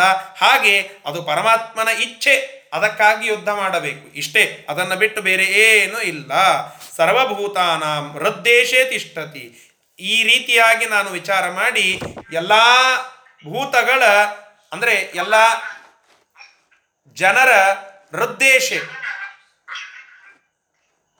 ಹೃದಯ ದೇಶದಲ್ಲಿ ನಾನು ಸದಾಕಾಲ ನೆಲೆಸಿ ಇರ್ತೇನೆ ಆ ಹೃದ್ದೇಶದಲ್ಲಿ ಸದಾಕಾಲ ಇರ್ತೇನೆ ಎಂಬುದಾಗಿ ಆ ಹೃದಯ ದೇಶದಲ್ಲಿ ಪರಮಾತ್ಮನ ಸನ್ನಿಧಾನ ಇದೆ ಅನ್ನೋದನ್ನು ಕೃಷ್ಣ ಪರಮಾತ್ಮನೇ ಇಲ್ಲಿ ಹೇಳುತ್ತಾ ಇದ್ದಾನೆ. ಅವರ ಹೃದಯ ದೇಶದಲ್ಲಿ ಇದ್ದು ಕರ್ಮಗಳನ್ನು ಮಾಡಿಸಿ ಆ ಕರ್ಮಗಳ ಫಲವನ್ನ ನಾನೇ ಭೋಗ ಮಾಡಿ ಅವರಿಗೆ ಫಲವನ್ನ ಕೊಟ್ಟು ಅವರಿಗೆ ಅನುಗ್ರಹವನ್ನು ಮಾಡುವ ದೊಡ್ಡ ಕಾರ್ಯ ಮಾಡೋದು ನಾನು ಮಾತ್ರ, ನಾನೇ ಮಾಡುತ್ತೇನೆ. ಅದಕ್ಕಾಗಿ ನಿನ್ನಲ್ಲೂ ನಿಂತೇನೆ, ನಿನ್ನ ಕ್ಷಾತ್ರ ಧರ್ಮವನ್ನು ಪಾಲನ ಮಾಡುವಂತೆ ಮಾಡುತ್ತೇನೆ. ಆ ಕ್ಷಾತ್ರ ಧರ್ಮ ಪಾಲನದಿಂದ ನಿನಗೆ ಪುಣ್ಯವನ್ನ ಕೊಡುತ್ತೇನೆ. ಅದಕ್ಕಾಗಿ ಅದನ್ನು ಮೀರಿ ನೀನು ಹೋಗಬೇಡ ಅಂತ ಕೃಷ್ಣ ಪರಮಾತ್ಮ ಇಲ್ಲಿ ತಿಳಿಸಿದ. ಇದು ಅರವತ್ತೊಂದನೆಯ ಶ್ಲೋಕದ ಒಂದು ಭಾವಾರ್ಥ. ತಮೇವ ಶರಣಂ ಗಚ್ಚ. ಶರಣಂ ಗಚ್ಚ ಸರ್ವಭಾವೇನ ಭಾರತ ಸರ್ವಭಾವೇನ ಶಾಂತಿಂ ತತ್ಪ್ರಸಾದಾತ್ ಪರಾಂ ಶಾಂತಿಂ ಸ್ಥಾನಂ ಪ್ರಾಪ್ಸ್ಯಸಿ ಶಾಶ್ವತಂ ಸ್ಥಾನಂ ಪ್ರಾಪ್ತ್ಯಸಿ ಶಾಶ್ವತಂ ಭಾರತ ಹೇ ಭಾರತ ಅಂದರೆ ಭರತ ಕುಲೋತ್ಪನ್ನನಾಗಿರತಕ್ಕಂತಹ ಅರ್ಜುನ ಕೇಳು ಏನು ಪರಮಾತ್ಮ ಎಲ್ಲ ಇಡೀ ಜಗತ್ತನ್ನ, ಎಲ್ಲ ಜೀವನನ್ನ ನಿಯಮನ ಮಾಡುವಂತಹ ವ್ಯಕ್ತಿ ಸ್ವತಂತ್ರನಾಗಿ ಇದ್ದಾನೆ. ತಂ ಏವ ಶರಣಂ, ತಂ ಏವ ಸರ್ವಭಾವೇನ ಶರಣಂ. ಅವನನ್ನೇ ನೀನು ಎಲ್ಲ ಪ್ರಕಾರದಿಂದ, ಸರ್ವಭಾವದಿಂದ ನೀನು ಶರಣ ಹೋಗತಕ್ಕದ್ದು ಯೋಗ್ಯವಿರುತ್ತದೆ. ಶರಣಂ ಗಚ್ಚ, ಅವನನ್ನೇ ಕುರಿತು ಶರಣಾಗತಿಯನ್ನ ಮಾಡಿಕೋ, ಅವನಲ್ಲಿಯೇ ಶರಣಾಗತಿಯನ್ನು ತೋರಿಸಿಕೋ. ತತ್ ಪ್ರಸಾದ ಅಂತಹ ಯಾವ ವ್ಯಕ್ತಿಯಲ್ಲಿ ನೀನು ಶರಣಾಗತಿಯನ್ನ ಮಾಡುವಂತ ಹೇಳ್ತಾ ಇದ್ದೇನಲ್ಲ, ಅಂತಹ ಪರಮಾತ್ಮನ ಆ ಪ್ರಸಾದದಿಂದ ಅನುಗ್ರಹ, ಪ್ರಸಾದ ಅಂದರೆ ಸತ್ಯನಾರಾಯಣ ಪ್ರಸಾದ ಅಲ್ಲ ತತ್ ಪ್ರಸಾದ ಅಂತಂದ್ರೆ ಅವನ ಆಶೀರ್ವಾದ, ಅನುಗ್ರಹ, ಅವನ ಆ ಕುಡಿನೋಟದ ದೃಷ್ಟಿಯಿಂದ ಮಾತ್ರ ಪರಾಂ ಶಾಂತಿಂ. ಆ ಅದ್ಭುತವಾಗಿರುವ, ಶ್ರೇಷ್ಠವಾಗಿರುವ ಶಾಂತಿಂ, ಆ ಮನೋನಿಗ್ರಹವನ್ನು ಭಗವನ್ನಿಷ್ಠ ಬುದ್ಧಿಯನ್ನ ಶಾಶ್ವತಂ. ಆ ಮೂಲಕವಾಗಿ ಅತ್ಯಂತ ಶಾಶ್ವತವಾಗಿ ಇರುವಂತಹ ಸುಖಸ್ಥಾನವನ್ನ, ಸ್ಥಾನಂ, ಆ ಲೋಕಗಳನ್ನು ಪ್ರಾಪ್ಸ್ಯಸಿ, ಹೊಂದುತ್ತೀಯ? ಇಲ್ಲದಿದ್ದರೆ ಸಾಧ್ಯ ಇಲ್ಲ. ಅಂದರೆ ನಾವು ಜ್ಞಾನವನ್ನು ಮೋಕ್ಷಕ್ಕೆ ಮೂಲ ಅಂತ ಹೇಳುತ್ತೇವೆ. ಹೌದು, ಇಲ್ಲ ಅಂತ ಇಲ್ಲ. ಆದರೆ ಡೈರೆಕ್ಟಾಗಿ ನಮಗೆ ಮೋಕ್ಷವನ್ನು ಕೊಡುವಂತಹದ್ದು ಜ್ಞಾನವಲ್ಲ. ಭಕ್ತಿಯೂ ಅಲ್ಲ. ವೈರಾಗ್ಯವೂ ಅಲ್ಲ. ಇವೆಲ್ಲದರ ಪರಿಣಾಮಭೂತವಾಗಿ ಪರಮಾತ್ಮ ನಮ್ಮ ಮೇಲೆ ಕಣ್ಣನ್ನ ಬೀರಿ ಆ ದೃಷ್ಟಿಯಿಂದ ನಮ್ಮನ್ನ ಅನುಗ್ರಹ ಮಾಡಬೇಕು. ಅವನ ಪ್ರಸಾದವೇ ನಮಗೆ ಮೋಕ್ಷಕ್ಕೆ ಕಾರಣ. ಭಗವತ್ ಪ್ರಸಾದಾತ್ ಮೋಕ್ಷ. ನಾಣ್ಯಪ್ಪಂತ ಅಯನಾಯ ವಿದ್ಯತೆ. ಜ್ಞಾನವೇ ಮುಖ್ಯ. ಒಪ್ಪುಗೊಳ್ಳುತ್ತೇವೆ ಆ ಜ್ಞಾನ ಎದಕ್ಕೆ ಬೇಕು? ಭಗವಂತನ ಪ್ರಸಾದಕ್ಕಾಗಿ. ಆ ಭಗವಂತನ ಪ್ರಸಾದ ಯಾಕಬೇಕು ಆ ಭಗವಂತನ ಪ್ರಸಾದವೇ ಮೋಕ್ಷಕ್ಕೆ ಮೂಲ. ಆದ್ದರಿಂದ ಅದನ್ನು ಹೇಳಿದರು, ತತ್ ಪ್ರಸಾದಾತ. ಇಷ್ಟೆಲ್ಲ ಶರಣಾಗತಿಯನ್ನು ಮಾಡಿ ಜ್ಞಾನ, ಭಕ್ತಿ, ವೈರಾಗ್ಯಾದಿಗಳ ಸಮಷ್ಟಿಯನ್ನು ಯಾವ ವ್ಯಕ್ತಿ ತಂದುಕೊಳ್ಳುತ್ತಾನೋ ಅಂತಹ ವ್ಯಕ್ತಿಯ ಮೇಲೆ ಪರಮಾತ್ಮ ತನ್ನ ಕುಡಿನೋಟದ ದೃಷ್ಟಿಯನ್ನು ಬೀರುತ್ತಾನೆ. ಅನುಗ್ರಹವನ್ನು ಮಾಡುತ್ತಾನೆ. ಆ ಪ್ರಸಾದ ಆ ಅನುಗ್ರಹದ ಪರಿಣಾಮವಾಗಿ ಅವನು ಸ್ಥಾನಂ ಪ್ರಾಪ್ಸ್ಯಸಿ ಶಾಶ್ವತಂ ಸ್ಥಾನಂ ಪ್ರಾಪ್ಸ್ಯಸಿ ಶ್ರೇಷ್ಠವಾದ ಮೋಕ್ಷಸ್ಥಾನವನ್ನು ಪಡಿತಾನೆ ಅಂತ ಹೇಳಿದೆ. ಇಷ್ಟೆಲ್ಲ ಉಪದೇಶವನ್ನು ಮಾಡಿ ಕೃಷ್ಣ ಪರಮಾತ್ಮ ಹೇಳ್ತಾ ಇದ್ದಾನೆ ಇತಿತೇ ಜ್ಞಾನಮಾಖ್ಯಾತಂ. ಇತಿತೇ ಜ್ಞಾನಮಾಖ್ಯಾತಂ. ಗುಹ್ಯಾತ್ ಗುಹ್ಯತರಂ ಮಯಾ. गुह्यतरं मया ವಿಮೃಶ್ಯೈ ತದಶೇಷೇಣ विमृश्ये तदशेषेण ಯಥೇಚ್ಛಸಿ ತಥಾ ಕುರು यथेच्छसि तथा कुरु ನೋಡಿ ಕೃಷ್ಣ ಪರಮಾತ್ಮ ಹೇಳಿದ ಗುಹ್ಯಾತ್ ಅತಿ ಗೌಪ್ಯವಾಗಿ ಇರತಕ್ಕಂತಹ ಭಾರಿ ಗೌಪ್ಯತಮವಾಗಿ ಇರುವಂತಹ ಗುಹ್ಯತರಂ ಅತ್ಯಂತ ಗುಪ್ತವಾಗಿ ಇರುವ ಕೇವಲ ಸಜ್ಜನರಿಗೆ ಶಾ ಆ, ಸಾತ್ವಿಕರಾದಂತಹ ವ್ಯಕ್ತಿಗಳಿಗೆ ಮಾತ್ರ ಭಗವಂತನ ಭಕ್ತರಿಗೆ ಮಾತ್ರ ಲಭ್ಯವಾಗುವ ಅತಿಶಯವಾಗಿ ಗೌಪ್ಯವಾಗಿ ಇರುವಂತಹ ಇತಿ ಜ್ಞಾನಂ ಇಂತಹ ಪೂರ್ವೋಕ್ತವಾಗಿ ಇರುವಂತಹ ಆ ಪರಮಾತ್ಮನ ಕುರಿತಾದಂತಹ ವಿಚಾರವನ್ನ ತತ್ವವನ್ನ ಮಯಾ ತೇ ಆಖ್ಯಾತಂ. ನಾನು ನಿನಗೆ ಹೇಳಿದ್ದೇನೆ ನನ್ನಿಂದ ನಿನಗೆ ಹೇಳಲ್ಪಟ್ಟಿದೆ. ಮಯಾ ತೇ ಆಖ್ಯಾತಂ. ಇದು ಇಲ್ಲಿಯವರೆಗೆ ನನ್ನಿಂದ ಇದು ಹೇಳಲ್ಪಟ್ಟಿತು. ಏತತ್ ಇಂತಹ ಈ ತತ್ವ ಅಶೇಷೇನ ಅಶೇಷೇನ. ಇದು ಸಂಪೂರ್ಣವಾಗಿ ವಿಮರ್ಶ್ಯ. ಇದನ್ನೆಲ್ಲ ಚಿಂತನ ಮಾಡು, ವಿಮರ್ಶ ಮಾಡು. ನೋಡಿ, ಕೃಷ್ಣ ಪರಮಾತ್ಮ ಒಮ್ಮೆಲೆ ನಾನು ಹೇಳಿದ್ದನ್ನು ಕೇಳುವಂತಷ್ಟೇ ಅನ್ನಲಿಲ್ಲ ವಿಮರ್ಶ ಮಾಡು ಅಂತ ಹೇಳಿದ. ಇದನ್ನೇ ಇದನ್ನೇ ಸೂತ್ರಕಾರರು ತಿಳಿಸಿದ್ದು. ಏನು? ಪರಮಾತ್ಮನ ಕುರಿತಾಗಿ ಜಿಜ್ಞಾಸ ಮಾಡು ಅಂತ ಹೇಳಿ. ಮೊದಲನೇ ಸೂತ್ರ ಹೊರಟಿದ್ದೇ ಇದು. ಓಂ ಓಂ, ಅಥಾತೋ, ಬ್ರಹ್ಮ ಜಿಜ್ಞಾಸ, ಓಂ. ಬ್ರಹ್ಮನ ಕುರಿತಾಗಿ ಜ್ಞಾನ ಪಡೆಯುವ ಇಚ್ಛೆಯಿಂದ ಬ್ರಹ್ಮನನ್ನು ವಿಮರ್ಶಿಸು. ಆ ಬ್ರಹ್ಮ ಯಾರು? ಆ ಬ್ರಹ್ಮ ಎಲ್ಲಿಂದ ತಿಳಿದುಕೊಳ ತಿಳಿದುಕೊಳ್ಳಲಿಕ್ಕೆ ಸಾಧ್ಯ, ಬ್ರಹ್ಮನನ್ನ? ಆ ಬ್ರಹ್ಮನ ಗುಣಲಕ್ಷಣಗಳೇನು? ಅವನು ಸಕಲ ಗುಣ ಪರಿಪೂರ್ಣ ಹೇಗೆ? ಅವನು ಸಕಲ ದೋಷ ದೂರ ಹೇಗೆ? ಅವನು ಆ ಜ್ಞೇಯ ಹೇಗೆ? ಗಮ್ಯ ಹೇಗೆ? ಅದರಿಂದ ಫಲ ಏನು? ಎಲ್ಲವನ್ನ ವಿಮರ್ಶ ಮಾಡು ಅನ್ನುವುದನ್ನೇ ಸೂತ್ರಕಾರರು ಮೊದಲನೇ ಸೂತ್ರದಲ್ಲಿ ಹೇಳಿದ್ದು. ಇಂತಹ ಆ ಪರಮಾತ್ಮನ ವಿಮರ್ಶೆಯನ್ನ ಮಾಡಿ ನಾವು ಪಕ್ವತೆಯನ್ನ ಪಡೆಯಬೇಕು. ಅದನ್ನೇ ಇಲ್ಲಿ ಹೇಳಿದರು ವಿಮೃಶ್ಯ ಅಶೇಷೇಣ ವಿಮೃಶ್ಯ. ನಾನು ಹೇಳಿದ ಎಲ್ಲ ವಿಚಾರಗಳನ್ನು ಸಂಪೂರ್ಣವಾಗಿ, ಕುಲಂಕುಷವಾಗಿ ಚಿಂತನ ಮಾಡು. ಯಥಾ, ಇದಾದ ಮೇಲೆ ಯಥಾ, ನೀನು ಹೇಗೆ ತಥಾ ಕುರು, ನೀನು ಹೇಗೆ ಇಚ್ಛಸಿ, ಯಥಾ ಇಚ್ಛಸಿ, ನೀನು ಹೇಗೆ ಇಚ್ಛಾ ಮಾಡುತ್ತೀಯೋ ಹಾಗೆ ಮಾಡು. ನಿನ್ನ ಮನಸ್ಸಿಗೆ ಬಂದಂತೆ ಮಾಡು, ನಿನ್ನ ಮನಸ್ಸಿಗೆ ತೋಚಿದಂತೆ ಮಾಡು. ಆದರೆ ಮನಸ್ಸಿಗೆ ವಿಚಾರಕ್ಕೆ ಹಾದಿ ಮಾಡಿಕೊಡುವಾಗ ಅದರ ವಿಮರ್ಶೆಯನ್ನು ನಾನು ಈಗ ಹೇಳಿದ ಎಲ್ಲ ವಿಚಾರಗಳ ಚಿಂತನ ಮಾಡಿ ಆ ಪ್ರಕಾರವಾಗಿ ವಿಮರ್ಶೆಯನ್ನು ಮಾಡು. ಹಾಗೆ ಒಮ್ಮಿಂದೊಮ್ಮಲೆ ಚಿಂತನವನ್ನು ಮಾಡಬೇಡ ಎಂಬುದಾಗಿ ಕೃಷ್ಣ ಪರಮಾತ್ಮ ಹೇಳಿದ. ಇದು ಈ ಅರವತ್ಮೂರನೆಯ ಶ್ಲೋಕದ ಒಂದು ವಿಚಾರ. ಅರವತ್ನಾಲ್ಕನೆಯ ಶ್ಲೋಕ. सर्वगुह्यतम भूय। सर्वगुह्यतम भूय। शृणु मे परम वच। मे परम वच। इष्टि मे दृढ़मी इष्टोऽसि मे दृढ़मी ततो वक्ष्यामि ते हितम्। ततो वक्ष्यामि ते हितम्। नोडि सर्वगुह्यतमम्। ಅರ್ಜುನ, ಕೇಳು, ಏನಂತ? ಮೇ, ನಾನು ನಿನಗೆ, ಅಂದರೆ ಮೇ ನನಗೆ ದೃಢಂ ಇಷ್ಟ ಅಸಿ. ನೀನು ಅತ್ಯಂತ ಇಷ್ಟನಾಗಿ ಇದ್ದೀಯ. ನೀನು ನನಗೆ ಭಾರೀ ಪ್ರಿಯನಾದಂತಹ ವ್ಯಕ್ತಿ. ಇತಿ ತತಃ, ಈ ಕಾರಣದಿಂದಾಗಿ ತೇ ಹಿತಂ ವಕ್ಷ್ಯಾಮಿ. ನಿನಗೆ ಯಾವುದು ಹಿತವೋ ಅದನ್ನು ನಾನು ಹೇಳಿದ್ದೇನೆ. ನಿನಗೆ ಯಾವುದು ಅತ್ಯಂತ ಹಿತವಾಗುವಂತಹ ಮಾತುಗಳಿವೆಯೋ ಅಂತಹ ಮಾತುಗಳನ್ನೇ ನಾನು ನಿನಗೆ ತಿಳಿಸಿ ಹೇಳಿದ್ದೇನೆ. ಸರ್ವಗುಹ್ಯತಮಂ, ಅದು ಎಂತಹದ್ದು? ಅತ್ಯಂತ ಗೌಪ್ಯವಾಗಿ ಇರುವಂತಹ ವಿಚಾರಗಳನ್ನೆಲ್ಲ ಕೇವಲ ನನಗೆ ನಿನ್ನ ಮೇಲೆ ಅತ್ಯಂತ ಪ್ರೀತಿ ಇದೆ. ನೀನು ನನ್ನ ಭಕ್ತ, ನೀನು ನನ್ನ ಶಿಷ್ಯ ಅನ್ನುವ ಆ ಉದ್ದೇಶದಿಂದಾಗಿ ಮಾತ್ರ ನಾನು ಇದನ್ನೆಲ್ಲ ನಿನ್ನ ಮುಂದೆ ತಿಳಿಸಿ ಹೇಳಿದ್ದೇನೆ. ಮೇ ಪರಮಂ ವಚಃ. ನಾನು ನಿನಗೆ ಇಂತಹ ಅದ್ಭುತವಾದ, ಅತ್ಯುತ್ತಮವಾಗಿ ಇರುವಂತಹ ವಚಃ ಮಾತುಗಳನ್ನು ತಿಳಿಸಿ ಹೇಳಿದ್ದೇನೆ. ಪ್ರತಿಜಾನೆ ಪ್ರಿಯೋಸಿ ಮೇ. ಇದನ್ನೆಲ್ಲ ನೀನು ತಿಳಿದುಕೋ. ಎಂಬುದಾಗಿ ಕೃಷ್ಣ ಪರಮಾತ್ಮ ಇದನ್ನು ನೀನು ಕೇಳು, ಇಂತಹ ನನ್ನ ಆ ಮಾತುಗಳನ್ನು ನೀನು ಅರ್ಥ ಮಾಡಿಕೊ. ನೋಡಿ, ಎರಡನೇ ಅಧ್ಯಾಯದಲ್ಲಿ ಕೃಷ್ಣ ಪರಮಾತ್ಮನಿಗೆ ಅರ್ಜುನ ಪ್ರಾರ್ಥನೆಯನ್ನ ಮಾಡಿಕೊಂಡು ಹೇಳಿದ್ದ. ಯಶ್ರೇಯಸ್ಯಾನ್ನಿಶ್ಚಿತ್ ಯಶ್ರೇಯಸ್ಯ ಯಶ್ರೇಯಸ್ಯಾನ್ನಿಶ್ಚಿತಂ ಬ್ರೂಹಿ ತನ್ಮೇ ಶಿಷ್ಯಸ್ತೇಹಂ ಶಾಧಿ ಮಾಂ ತ್ವಾಂ ಪ್ರಪನ್ನಂ. ಶಿಷ್ಯ ತೇ ಅಹಂ.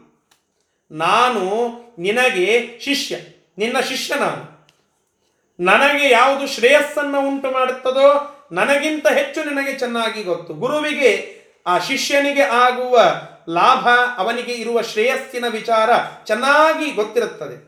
ಅದಕ್ಕಾಗಿ ನೀನು ಏನು ವಿಚಾರ ಮಾಡದೆ ನನಗೆ ಶ್ರೇಯಸ್ಸನ್ನು ಉಂಟು ಮಾಡುವ ಮಾತುಗಳನ್ನು ಹೇಳು. ನಾನು ನಿನ್ನ ಶಿಷ್ಯ ಅಂತ ಅರ್ಜುನ ಹೇಳಿದ್ದ.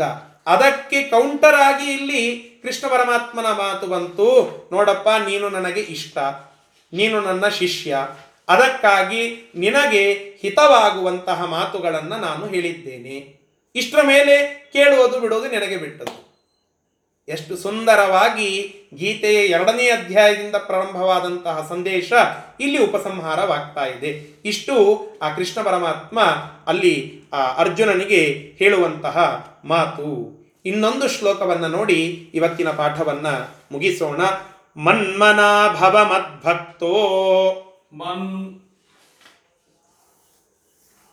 मन्मना भव भद्भक्तो ಮದ್ಯಾಜೀ ಮಾಂ ನಮಸ್ಕುರು मद्याजी मां नमस्कुरु ಮಾಮೇ ವೈಷ್ಯಸಿ ಸತ್ಯಂ ತೇ मामे वैशसि सत्यन्ते ಪ್ರತಿಜಾನೇ ಪ್ರಿಯೋಸಿ ಮೇ प्रतिजाने प्रियोऽसि मे ಅರ್ಜುನ ಕೇಳು ಏನಂತ ಮೇ ನನಗೆ ಪ್ರಿಯ ಅಸಿ ನೀನು ನನಗೆ ಅತ್ಯಂತ ಪ್ರಿಯನಾಗಿ ಇದ್ದೀಯಾ ಮನ್ಮನಾಹ.